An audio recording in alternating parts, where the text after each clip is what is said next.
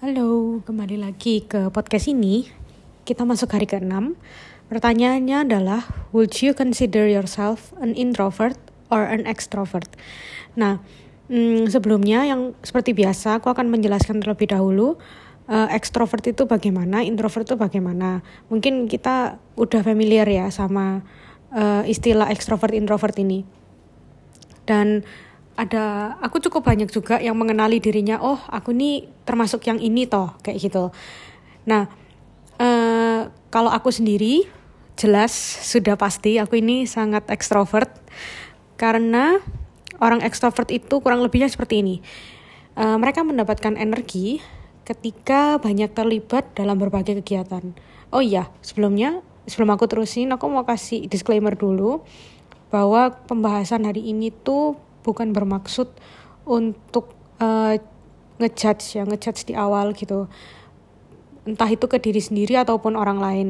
Ini murni sebenarnya untuk kita tahu kira-kira diri kita sendiri itu bagaimana. Kurang lebihnya seperti apa itu kita tahu. Nah kalau kalaupun memang ada yang kita tahu bahwa diri kita ada yang kurang itu buat dibenerin bukan buat dibiar-biarin. Bukan kayak merasa oh ya udah aku kayak gini kok nanti menurut kan nanti aku ada bahas soal MBTI ya. Itu kan semacam tes gitu. Nah nanti menurut MBTI ku aku seperti ini kok. Ya sudah ya kalian terima aku apa adanya. Enggak dong. Nanti setiap tipe itu kan ada kekurangannya. Nah itu ya justru malah enak dong kita tahu kekurangan kita kita bisa perbaiki. Kayak gitu. Nah oke okay, kembali ke extrovert tadi. Energinya tuh banyak dapat banyak ketika mereka terlibat dalam berbagai kegiatan alias ketemu banyak orang Nah, jadinya ya suka berada di antara banyak orang, lalu dan juga suka menularkan energi ke orang lain. Nah, biasanya kalau aku tuh kalau misalnya aku happy, itu pasti pengen orang sekitarku juga happy gitu. Tapi kalau aku lagi sedih ya juga bukan bukan berarti aku pengen orang lain sedih, tapi biasanya aku tidak pandai menutupi. Jadi auraku tuh udah udah jelek banget lah gitu. Ketika orang lain mungkin bisa menutupi, nah aku tuh nggak bisa. Nah, terus uh, lalu juga memahami masalah dengan bercerita ke orang lain dan mendengar feedback dari mereka.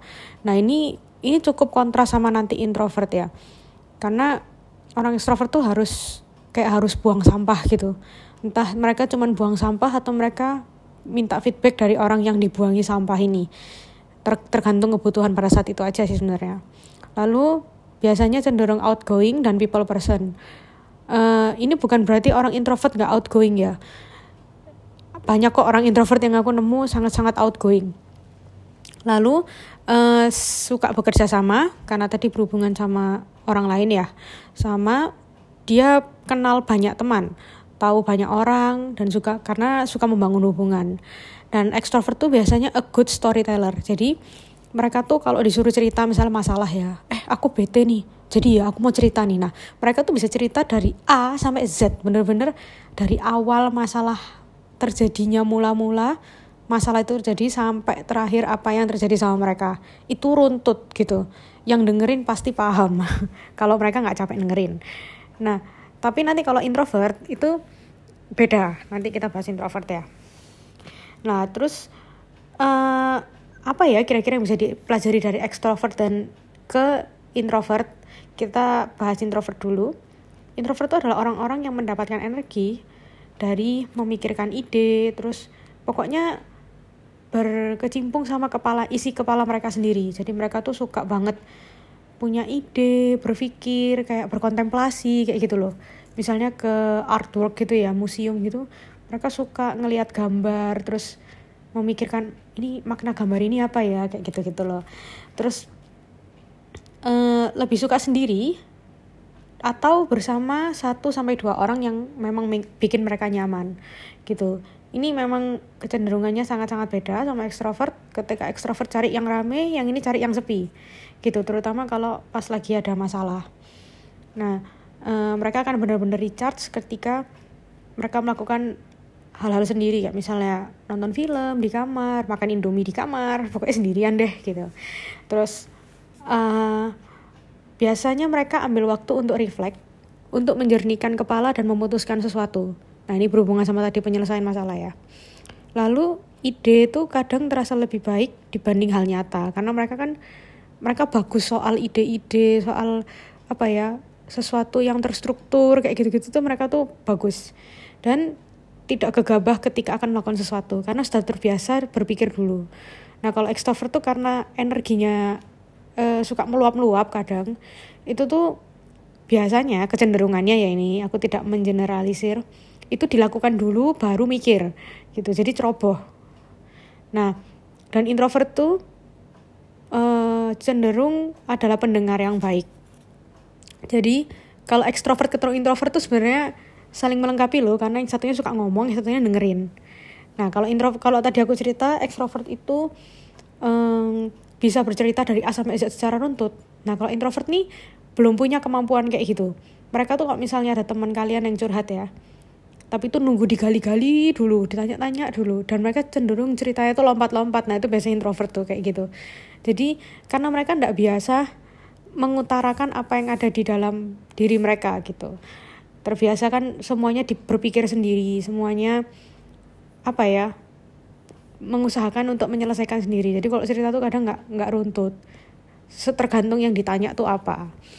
Nah dari penjelasan tadi kalau kalau kita dengar sekilas ya kayaknya kok ekstrovert tuh lebih oke okay ya daripada introvert. Dulu aku sempet merasa kayak gitu. Aku merasa introvert tuh adalah orang aneh. Terus ya simply antisosial aja gitu dunia tuh lebih appreciate orang-orang yang ekstrovert karena dipandang menyenangkan dipandang apa ya outgoing tadi kan. Diajak ini oke okay, diajak itu oke okay, nggak nggak murung kesannya. Nah ini yang dunia tuh salah salah mengira gitu. Mungkin kalau ada pendengar yang dengerin podcast ini tuh memang kalian menyadari bahwa kalian introvert lalu atau mungkin setelah nanti tes yang aku akan jelasin sekilas nanti itu tentang MBTI itu ternyata kalian introvert menurutku kalian tidak perlu berkecil hati karena itu cuman apa ya perbedaan dari segi di mana kalian mendapat energi paling banyak. Bukan soal freak atau nggak freak gitu. Ekstrovert yang freak ya banyak. Introvert ya freak, yang freak juga ada tapi bukan berarti introvert tuh pasti freak. Aku juga banyak ketemu kok orang-orang ekstrovert sorry orang-orang introvert yang uh, dari luar tuh rame sangat-sangat cerewet sangat-sangat menyenangkan. Aku nggak pernah lihat negatif vibes dari mereka.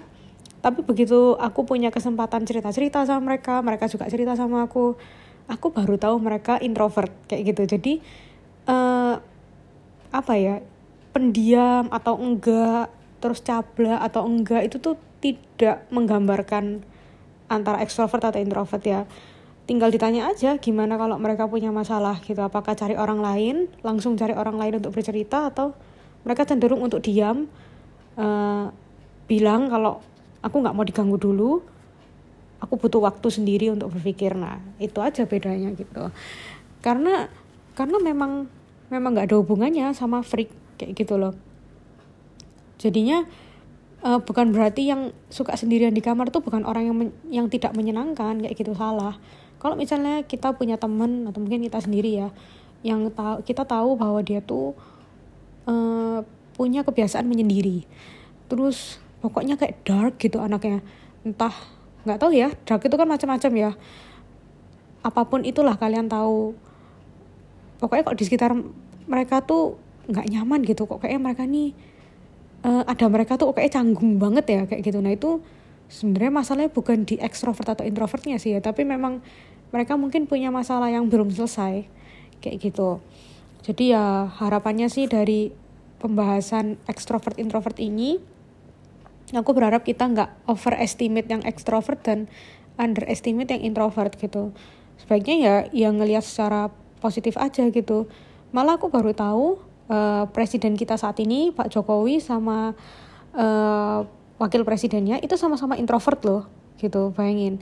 Uh, seorang presiden yang banyak ketemu dengan banyak orang gitu dia introvert gitu. Gimana dong? Kan jadi susah tuh. Nanti hubungan antar negara gimana? Karena mikirnya kan orang introvert tuh nggak bisa berhubungan sama orang nggak punya temen gitu. Enggak kayak gitu loh. Kan nggak gitu. Hubungan antar negara kan masih baik-baik saja walaupun Pak Jokowi itu introvert kan. Malah malah waktu itu ini nggak sih kayak diapresiasi gitu? Bahasa Inggrisnya bagus lah. Nggak pakai translator lah atau apa. Lah bisa kan membangun hubungan sama orang lain gitu. Jadi introvert juga bukan berarti itu antisosial gitu ya. Ya kalau emang dia ansos memilih untuk tidak punya teman atau memilih tidak berteman ya ya itu pilihannya dia sendiri. Mungkin memang kemungkinan besar introvert karena kan kalau ekstrovert nggak mungkin tuh memilih untuk tidak tidak punya teman. Tapi juga jangan sampai kita mengeneralisir gitu. Oh orang introvert tuh pasti nggak punya teman gitu. Mana mana sih yang nggak punya teman? Wah introvert nih pasti gitu. Nggak. Menurutku nggak. Dulu aku inget banget punya temen aku nggak nggak mau sebutkan di temen di kuliah atau SD sampai SMA terus pokoknya adalah aku punya temen yang uh, dari luar tuh kelihatan diem banget. So quiet anaknya cewek pemalu tingkat dewa gitu. Terus uh, kalau ngomong suaranya kecil gitu. Mungkin kalau kita lihat sekilas kayak orang introvert. Orang introvert tuh punya apa ya nada bicara yang tonnya tuh rendah juga dan cenderung suaranya pelan gitu. Aku lupa penjelasannya apa. Pokoknya kayak gitu. Sedangkan orang extrovert tuh uh, lantang suaranya. Aku kalau ketawa tuh keras banget. Nah itu. Nah mungkin kalau kita lihat sekilas si temanku ini nih introvert nah suatu saat aku ketemu dia di lingkungan lain lah ke mana ya. Itu dia sangat sangat berbeda. Dia pandai bergaul dia ketawa hahi sana sini kenal banyak orang kayak gitu loh. Jadi kita nggak bisa menilai orang tuh dari dari satu kehidupannya aja gitu. Bukan berarti dia kayak gitu dia nggak punya teman gitu atau mungkin ya mungkin dia nggak nyaman di situ makanya nggak keluar tuh aslinya tapi ketika dia nyaman di satu lingkungan biasanya keluar tuh aslinya gimana nah oke okay. kalau kita bahas extrovert introvert sebenarnya aku akan membahas juga soal uh, eh, MBTI tadi yang tadi aku sebut-sebut. Ada yang belum tahu nggak ya soal MBTI? Ini udah sering sih. Jujur aku lebih percaya MBTI daripada astrologi, astronomi. Astrologi sebentar, aku jadi bingung ya astrologi apa astronomi? Astrologi, oke. Okay. Yang uh, Pisces, Taurus, Gemini kayak gitu-gitu loh. Perbintangan, zodiak, zodiak. Nah, eh, nggak uh, tahu kenapa aku dari dulu tuh suka gimana gitu sama ramalan-ramalan zodiak. Karena ternyata aku baca tuh ada istilahnya Barnum effect gitu. Jadi merasa bahwa oh uh, ketika zodiak kita dibahas kok pas ya? Dan itu namanya Barnum effect. Nanti coba googling ya Barnum effect.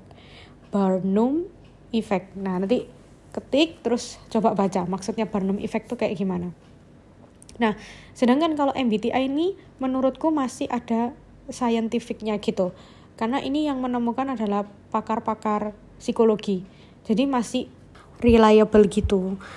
Nah, uh, selain soal ekstrovert dan introvert, sebenarnya tuh ada empat apa ya empat huruf nanti. Satu orang itu akan dapat empat huruf.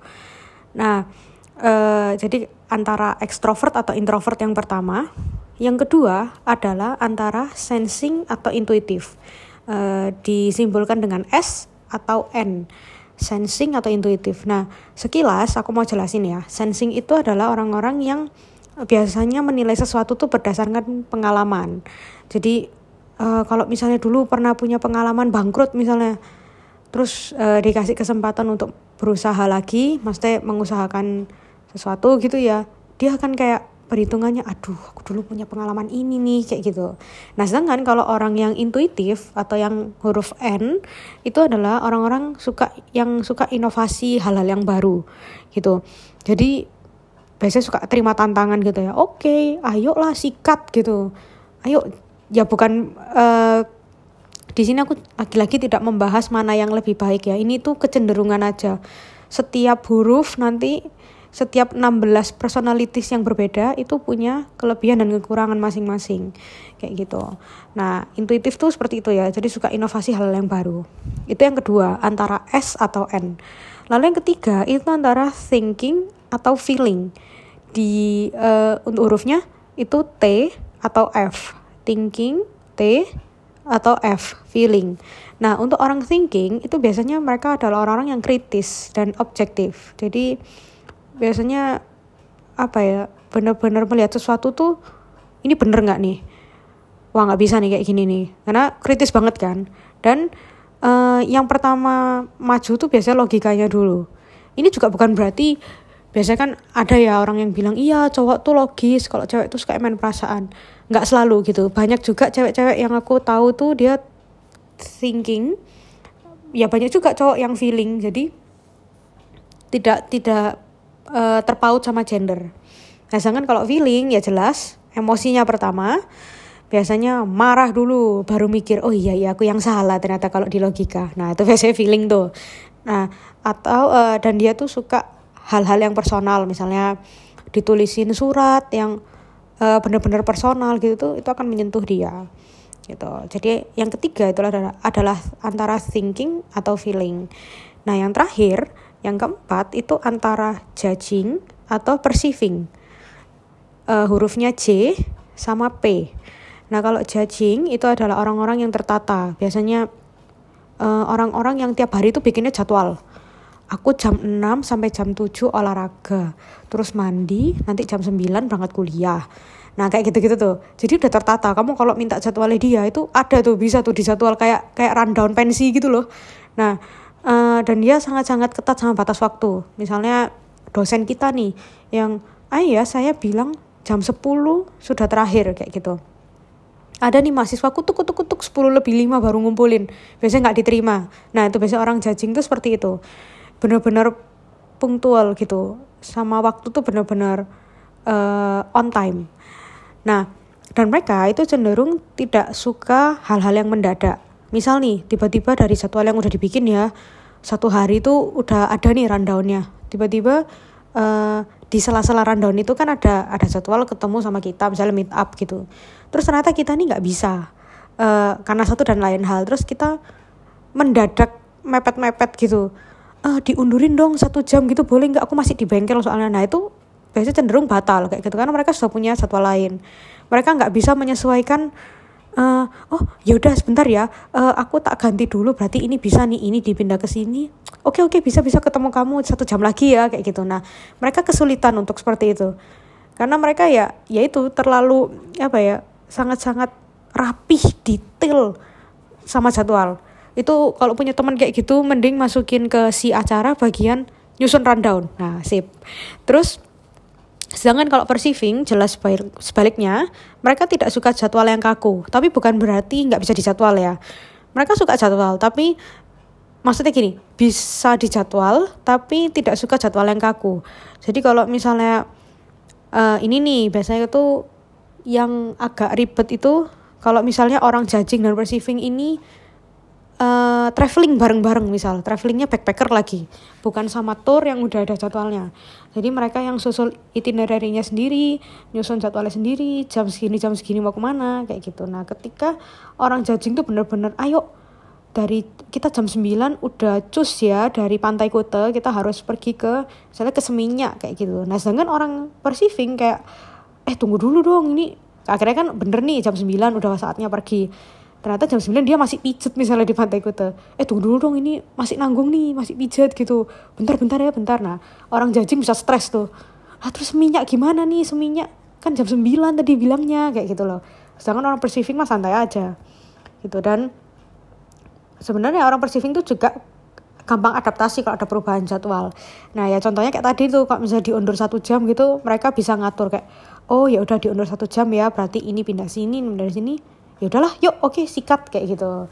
Itu bedanya. Nah dari uh, berapa huruf ya total? Berarti kan ada delapan ya tadi. Extrovert introvert sensing intuitive thinking feeling judging sama perceiving. Total kan delapan. Nah perpaduannya itu totalnya 16 jadi ada 16 personalities.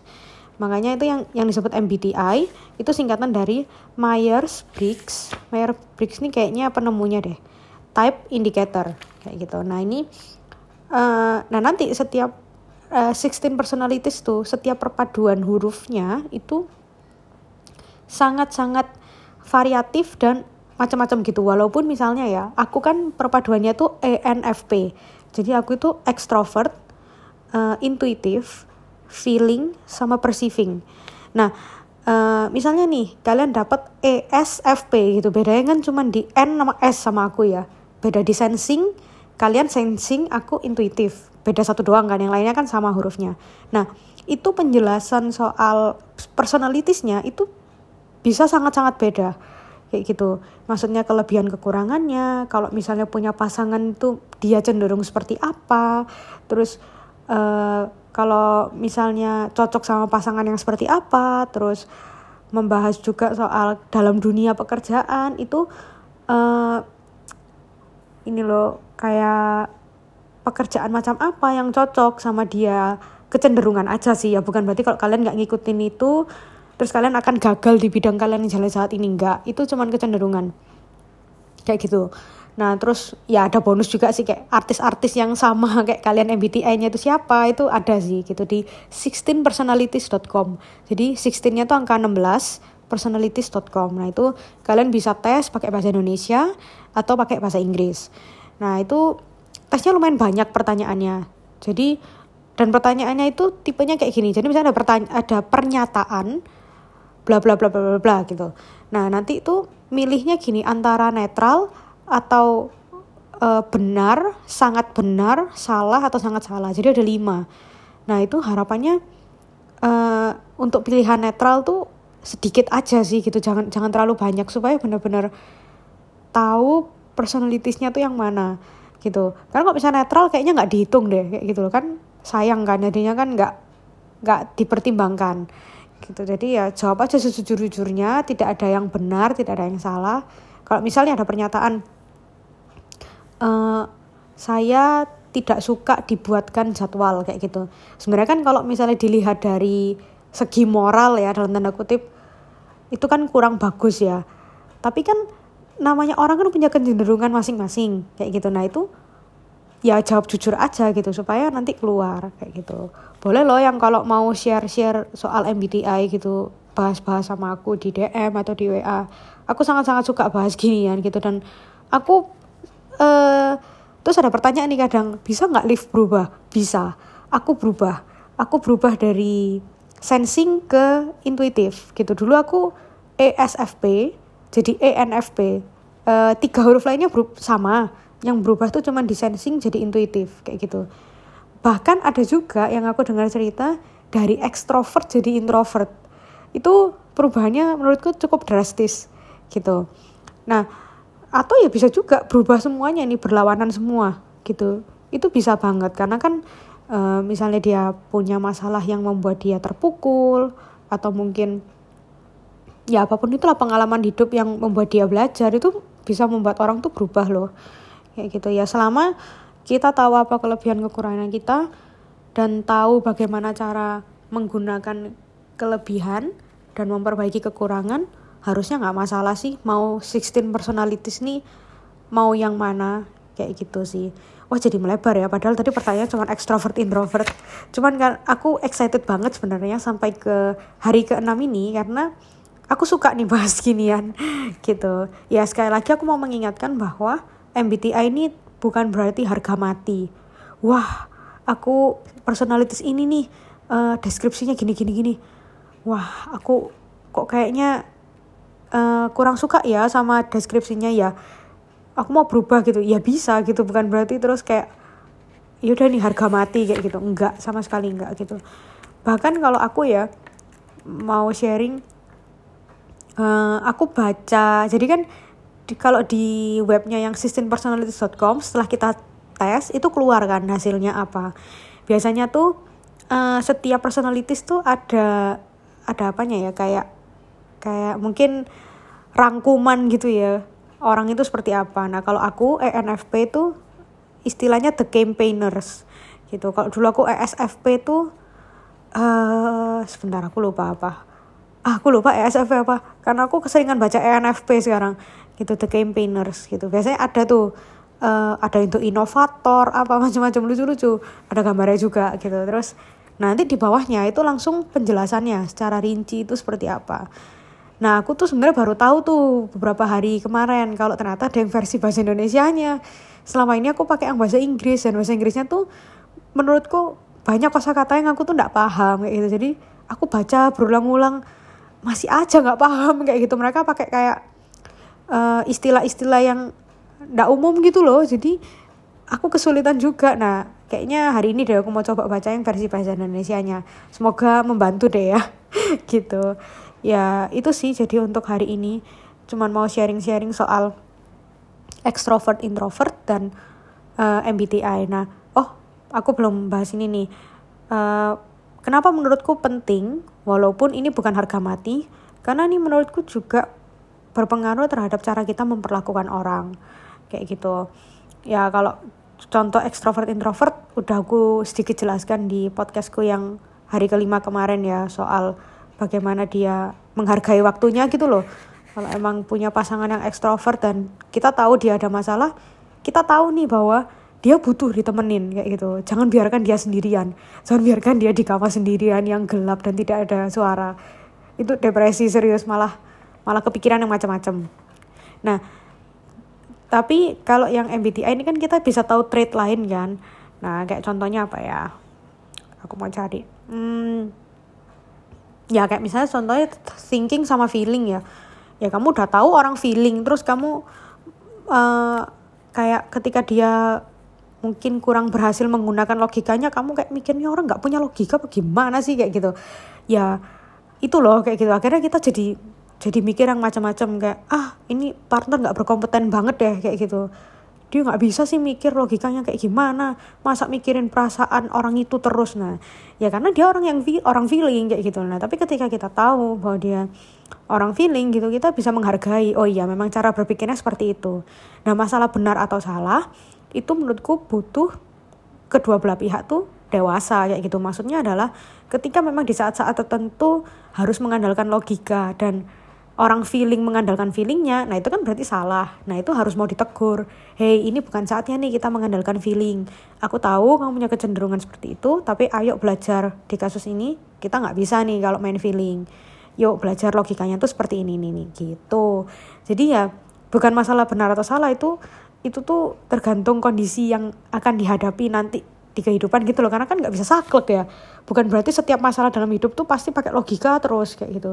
Ya juga bukan berarti masalah tuh dihadapi dengan perasaan terus ya nggak selesai juga. Gitu begitu juga dengan judging dan perceiving gitu. Ketika uh, punya teman yang sangat tertata terus kita seenak jidat aja main ganti jadwal lalala ya buat dia itu ini orang ngeselin deh kayak gitu. Kok nggak ngehargain waktuku sih? Kayak gitu.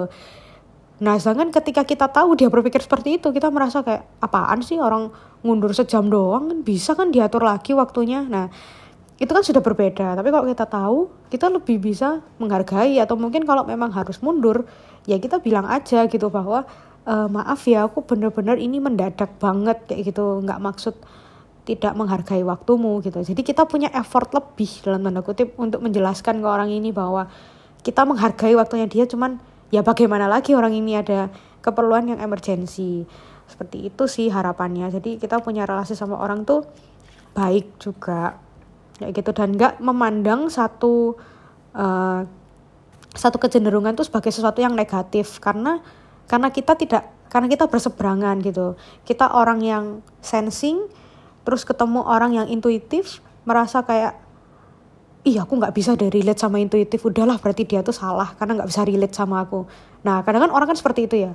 Langsung ngejat salah karena eh, nggak uh, nggak sama kayak dia. Padahal bukan itu gitu loh. Ya tergantung sih. Uh, ketika dia menjadi orang yang sensing tapi dia nggak dewasa pasti nggak bisa menempatkan diri gitu. Semua semua dipukul rata sensing pokoknya. Takut ngapa-ngapain takutnya itu itu jadi salah gitu. Tapi kalau punya kalau kecenderungan tuh menurutku nggak ada yang salah selama pada tempatnya. Gitu sih. Uh, sekian podcast hari ini. Terima kasih untuk yang mendengarkan